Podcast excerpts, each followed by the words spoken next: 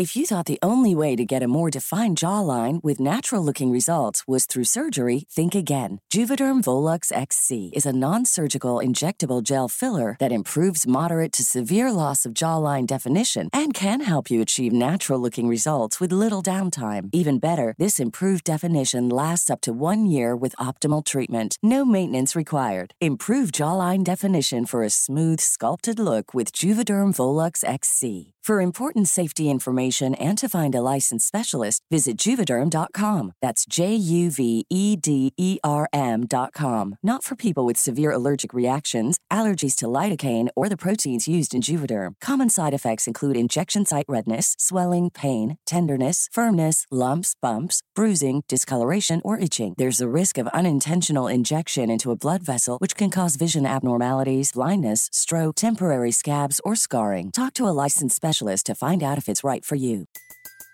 Everybody in your crew identifies as either Big Mac Burger, McNuggets, or McCrispy Sandwich. But you're the filet fish Sandwich all day.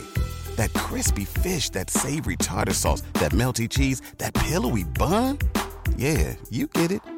Every time. And if you love the filet of fish, right now you can catch two of the classics you love for just $6. Limited time only. Price and participation may vary. Cannot be combined with any other offer. Single item at regular price. Ba da ba ba ba.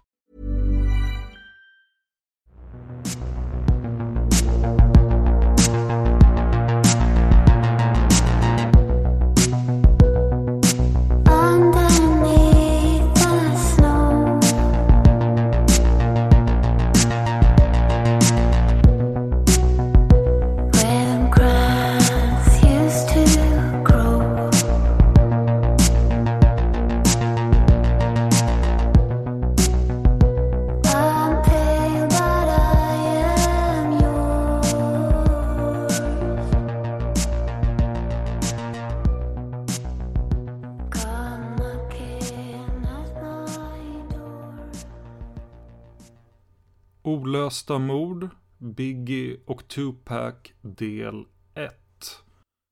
Jag heter David Oskarsson och det är jag som har skrivit detta avsnitt. Varning! Olösta mords avsnittsserie om Biggie och Tupac kommer innehålla noggranna beskrivningar av hur brutala skjutmord sargar en människas kropp. Beskrivningar av våld samt våldtäkter och sexuellt ofredande kommer att förekomma. Även språk som av många kan uppfattas som stötande. Om du är det minsta känslig för innehåll av detta slag, överväg då att lyssna på ett annat avsnitt. Också en liten brasklapp om språket i avsnitten. Vi har gjort tämligen försvenskade översättningar av många av de uttalanden som rapparna har gjort som inte är helt i enlighet med vad de faktiskt säger. Detta för att det ska bli enklare att förstå för dig som lyssnar. Många slanguttryck saknar perfekta motsvarigheter på svenska. Det här är en podd som bara ställer frågor och aldrig ger några svar. Vad tror du själv? Kontakta oss gärna med dina teorier om fallen vi tar upp. Kontaktinformation finns i avsnittstexten i din poddapp och i slutet av avsnittet. Den 16 juni 1971 föds Lesane Parish Crooks i östra Harlem i New York City. Bara lite mindre än ett år senare, den 21 maj 1972, föds Christopher George Latour Wallace, även han i New York City, på St. Mary's Hospital i Brooklyn. Båda dessa män skulle växa upp till att bli några av världens mest ikoniska artister någonsin. Lesane Crooks under sitt artistnamn Tupac, från det namn som han döptes om till vid ett års ålder, Tupac Amaru Shakur. Och Christopher Wallace under sitt, The Notorious B.I.G. eller som det bland anhöriga och fans ofta är vanligt att man refererar till honom som Biggie Smalls. En kul trivia är dock att Biggies mamma alltid refererade till honom som Christopher. Tidigt i sina karriärer, närmare bestämt år 1993, möttes de två rapparna för första gången i Los Angeles. Då var de respekterade rappare inom hiphopen men hade ännu inte pikat. Tupac skulle få sin första listetta med det tredje studioalbumet Me Against the World i mars 1995 Och Biggie debuterade med sitt rosade och Puff Daddy-producerade album Ready to Die den 13 september 1994. När de två blivande giganterna sågs i LA var Tupac 22 år gammal och Biggie endast 21. Ingen av dem hade då antagligen kunnat ana vilka höjder de skulle nå. Men inte heller att deras storheter skulle leda till en fejd mellan östkustens New York och västkustens Los Angeles. Och att de båda skulle dö inom loppet av några få år, alldeles i början av sina respektive storhetstider. Ingen av dem ens 30 år fyllda. Tupac hann fylla 25 och Biggie blev bara 24. Men för att fortsätta poängtera det osannolika och otroliga med dessa två levnadsöden, vem hade kunnat tro att morden på Tupac och Biggie dessutom skulle bli två av världens mest kända olösta mord? För när dessa avsnitt skrivs hösten 2022, och nu när jag läser in dem så är det 2023, är de båda fortfarande officiellt olösta. Men är morden verkligen olösta? Eller rör det sig bara om vilken hållning de inblandade polisavdelningarna har valt att ha? Och varför har de i sådana fall valt att ha den hållningen? Vi ska göra vårt bästa för att nu, i detalj, redogöra för båda morden och vad som ledde fram till dem. Och när denna avsnittsserie nått sin ände kommer du som lyssnar antagligen ha en del idéer och tankar om vad det faktiskt var som hände. Berättelsen om morden på Biggie och Tupac är en berättelse om gängrivaliteter, medias inte alltid tillförlitliga rapportering, kriminalitet inom musikbranschen, korruption inom musikbranschen och korruption inom det amerikanska polisväsendet. How would you like to look five years younger? In a clinical study, people that had volume added with Juvederm Voluma XC in the cheeks perceived themselves as looking five years younger at six months after treatment. Look younger, feel like you. Add volume for lift and contour in the cheeks with Juvederm Voluma XC. Reverse signs of aging by adding volume to smooth laugh lines with Juvederm Volure XC. For important safety information and to find a licensed specialist, visit juvederm.com. That's J U V E D E R M.com. Not for people with severe allergic reactions, allergies to lidocaine, or the proteins used in Juvederm. Common side effects include injection site redness, swelling, pain, tenderness, firmness, lumps, bumps, bruising, discoloration, or itching. There's a risk of unintentional injection into a blood vessel, which can cause vision abnormalities, blindness, stroke, temporary scabs, or scarring. Talk to a licensed specialist to find out if it's right for you. Allt detta bildar en soppa som det är begripligt att den har förvirrat folk genom åren. Angående våra två huvudfigurers namn, vi kommer referera till Tupac Shakur som Tupac och vi kommer referera till Biggie Smalls, a.k.a. Notorious B.I.G. som Biggie. Biggies officiella artistnamn var The Notorious B.I.G. Men detta var en kompromiss på grund av rättighetsskäl. Biggie har själv alltid kallat sig för Biggie Smalls och det var namnet som han ville släppa skivor under. Biggie valde delvis sitt smeknamn för att han kallats för Big ända sedan barndomen. Eh, men kanske mest för att han var ett fan av skådespelaren Calvin Lockharts karaktär i Sidney Poitiers gangsterkomedi Let's Do It Again från 1975. På svenska känt som Kalabalik i gangstervärlden. Lockharts karaktär hette just Biggie Smalls. När Biggies karriär började blomstra och det kom till Lockharts kännedom att Biggie skulle släppa sin debut Ready to Die under artistnamnet Biggie Smalls, då blev Lockhart bitter. Han ville inte att någon skulle sko sig på en figur som han hade spelat. Detta ledde till en stämning som resulterade i att Biggie fick ändra sitt artistnamn till The Notorious B.I.G. i sista stund. Detta har dock endast gjort skillnad i frågan om vad som stod på Biggies skivomslag. I folkmun är han som sagt fortfarande mest känd som Biggie Smalls. Obs! Att de flesta källor säger att det var Lockhart som stämde Biggie. Detaljer saknas. Vi på Olösta mord är inte helt klara med om det är rimligt att en skådespelare stämmer en annan person för användandet av dennes karaktärsnamn. Det låter snarare som något filmbolaget skulle ha varit intresserade av, möjligtvis med uppbackning från skådespelaren i fråga. Men det kan också vara så att det endast är sensationalistiska formuleringar i media som vill få det till att Colvin Lockhart personligen skulle ha varit irriterad över Biggies val av artistnamn. B.I.G. i Notorious B.I.G. stod för övrigt enligt Biggie själv för Business instead of Game. Det skulle kunna översättas till affärer istället för lek, men det är med en brasklapp. Ordet game används på engelska ofta för att beskriva en viss bransch och inom gangsterrap är det framför allt den kriminella branschen som åsyftas. För att få med den betydelsen skulle business instead of game närmast översättas till affärer istället för kriminell aktivitet. Något som Biggie antagligen tyckte var passande när han via sin musik tjänade pengar lagligt istället för att langa knark ute på gatan. Ett annat av Biggies smeknamn som han använde sig av i många av sina låtar är Frank White. Frank White är en karaktär spelad av Christopher Walken i Abel Ferraras klassiska gangsterfilm King of New York. Även den titeln, King of New York, var ett epitet som Biggie gärna använde på sig själv. Roligt att notera är även att skådisen som spelade Frank White ju hette precis som Biggie i förnamn, Christopher. Detta blir för övrigt andra gången vi får anledning att nämna Christopher Walken i Olösta mord. Han har tidigare varit en av huvudfigurerna i vårt avsnitt om Natalie Wood, avsnitt 73 av podden. Det är jag, David Oskarsson, som har skrivit avsnittet också och jag rekommenderar det varmt. Både Biggie och Tupac blev delaktiga i och åtalade för olika brott innan de själva mördades. För att ta deras kriminella historia någorlunda kronologiskt ska vi alltså först bege oss till delstaten Georgias huvudstad Atlanta år 1993. Det var här och då, den 31 oktober, som Tupac hamnade i trångmål med lagen i form av två poliser som vid tillfället inte var i tjänst. Detta år var Tupac aktuell med sitt andra album, det framgångsrika Strictly for my NIGGAC. Z här benämner plural, men i övrigt står bokstaveringen för Never ignorant getting goals accomplished. På svenska alltså aldrig ignorant får målen genomförda. Han hade dessutom hunnit medverka som skådespelare i hela tre stycken filmer. Dan Aykroyd-komedin Nothing But Trouble, den heter bara Bekymmer på svenska och är från 1991.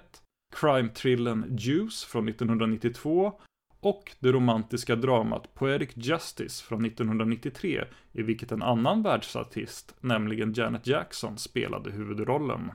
Så de här poliserna som Tupac hamnade i trångmål med, det var bröderna Mark och Scott Whitwell, som tidigt på morgonen, natten på nämnt datum, passerade över ett övergångsställe i innerstan i Atlanta. De var båda i sällskap med sina fruar. En bil tvärnitade framför sällskapet om fyra.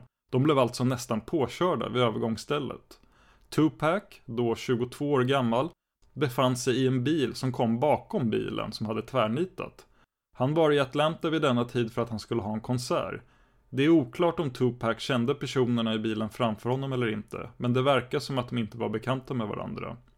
Polisbröderna Whitwell blev, kanske förståeligt, mycket upprörda. Men, vad som hände sen är omtvistat. Någon form av bråk uppstod. Polisbröderna bråkade med föraren i bilen som tvärnitat. Som vi har förstått källorna till händelsen satt föraren kvar i sin bil medan han växlade hårda ord med poliserna. Flera versioner av händelsen går ut på att polisbröderna överreagerade och bland annat använde sig av rasistiska tillmälen, vilket skapade mer spänningar i konfrontationen. Bilen som Tupac satt i stannade förstås efter att bilen framför stannat. Vid något mindre exakt tillfälle lämnar Tupac sin bil. Innan eller efter detta drog en av polisbröderna vapen. Vi vet inte om han hade identifierat sig som polis innan han gjorde detta. Men Tupac, som var beväpnad, uppfattade nog situationen som särskilt hotfull och öppnade eld mot bröderna Whitwell. Mark Whitwell träffades i magen och Scott Whitwell i en av sina skinkor.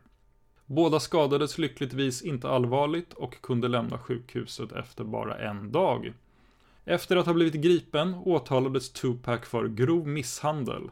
Den ena polisbrodern, Mark Whitwell, åtalades för att ha skjutit mot bilen som Tupac satt i och även för att ha uppgett falsk information till utredningen.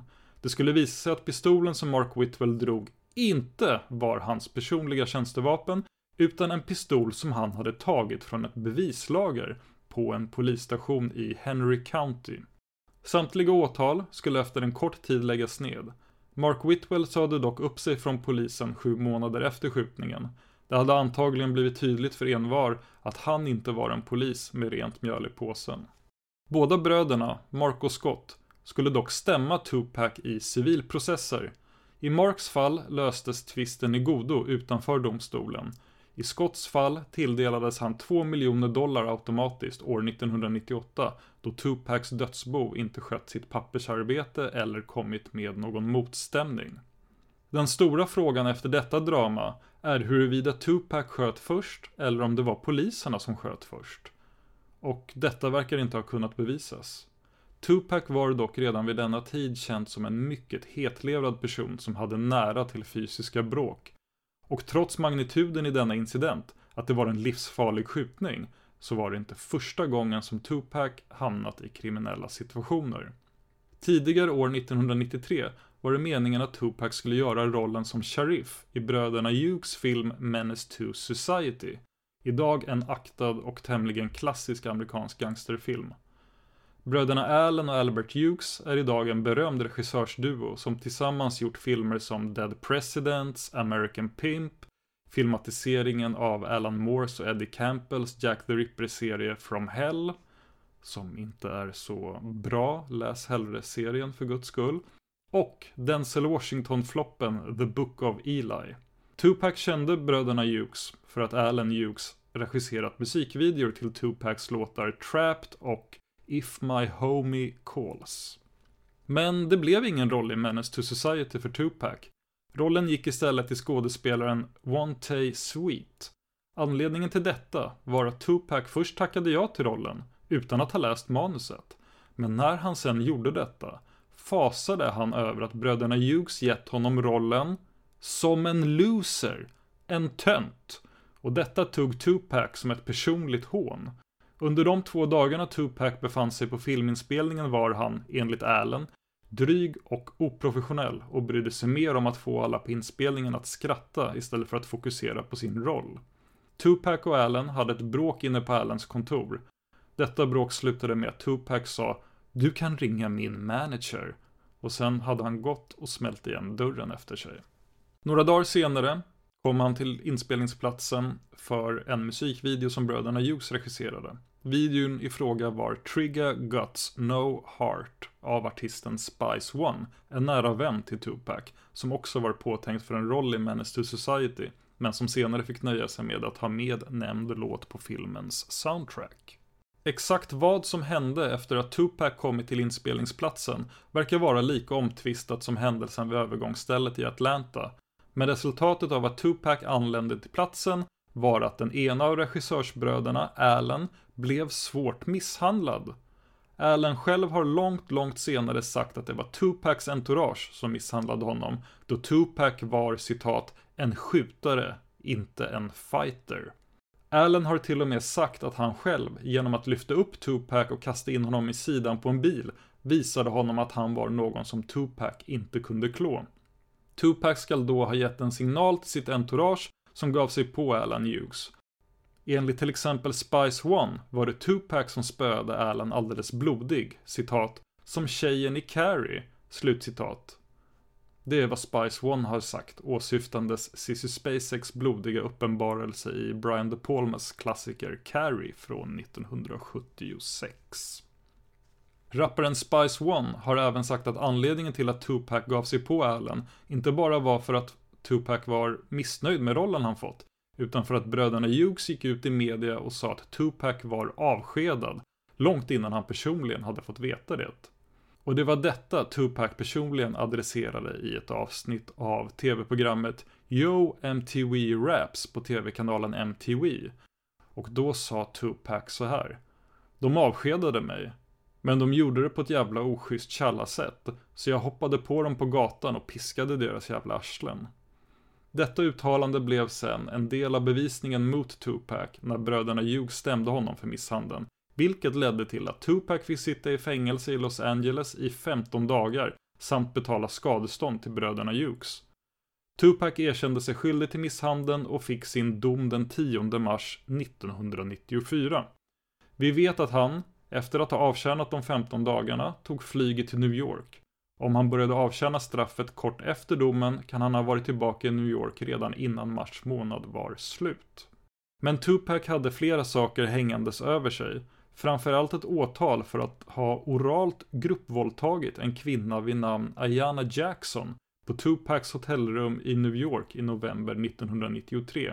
Ayana skulle ha gett Tupac oralsex på ett dansgolv på en klubb i Manhattan, varpå Tupac sedan tagit henne till sitt hotell några dagar senare, där en skivbolagschef vid namn Chuck Agnant, även känd som Haitian Jack, Tupacs manager Charles Fuller och ytterligare en man hade väntat. I samband med denna händelse stod Tupac även åtalad för illegalt innehav av ett skjutvapen. Den 1 december 1994 friades Tupac från anklagelsen om den orala gruppvåldtäkten och vapeninnehavet. Men han dömdes för sexuellt ofredande då han hade klämt på Ayanas skinkor på hotellrummet. Straffet skulle börja avtjänas i februari 1995. Tupac skulle senare säga att de andra männen hade våldtagit Ayana, men att han själv var oskyldig till det. I samma andetag sade Tupac att hans egen skuld bestod i att han inte hade stoppat dem. Tupacs version av det som hände på dansgolvet var för övrigt att Diana kommit fram till honom, dragit ner hans gylf, tagit ett tag om hans penis och sedan dragit iväg honom till ett mörkt hörn i klubben, där han fick oralsex. Ayanas version var att Tupac stalkat henne under kvällen och sen mer eller mindre tvingat henne till det mörka hörnet, där han med våld forcerat hennes huvud mot sitt skrev. På hotellrummet skall Tupac sedan ha hållit fast Diana medan två av de andra tre männen gett sig på henne och utsatt henne för flera olika våldtäkter. När Rihanna lämnade hotellrummet i tårar ska skivbolagschefen Agnant ha ropat efter henne. Det vore hemskt om det som hände Mike nu kommer hända Tupac. Och det som Agnant i sådana fall syftade på var att när den världsberömde boxaren Mike Tyson blev dömd för våldtäkt den 10 februari 1992. I nästa avsnitt ska vi berätta om den händelse som skedde några månader tidigare, den 30 november 94, som var anledningen till att Tupac satt i rullstol med ett vitt bandage runt huvudet när han blev dömd för det sexuella ofredandet. Det är händelsen som inte bara beskrivs som startskottet för konflikten mellan öst och väst, utan den händelse som förseglade både Tupacs och Biggies öden. Om du har några teorier om fallen som vi tar upp i olösta mord så kan du mejla oss på simwaypodcast@gmail.com. Det är simway Z-I-M-W-A-Y podcast at gmail.com. Jag som har skrivit och läst detta avsnitt heter David Oskarsson. Tack till Eva Martinsson för klippningen. Tack till Tripnaha för låten Immune som ni hör i början och slutet av varje avsnitt. Och tack till dig för att du lyssnar på Olösta mord.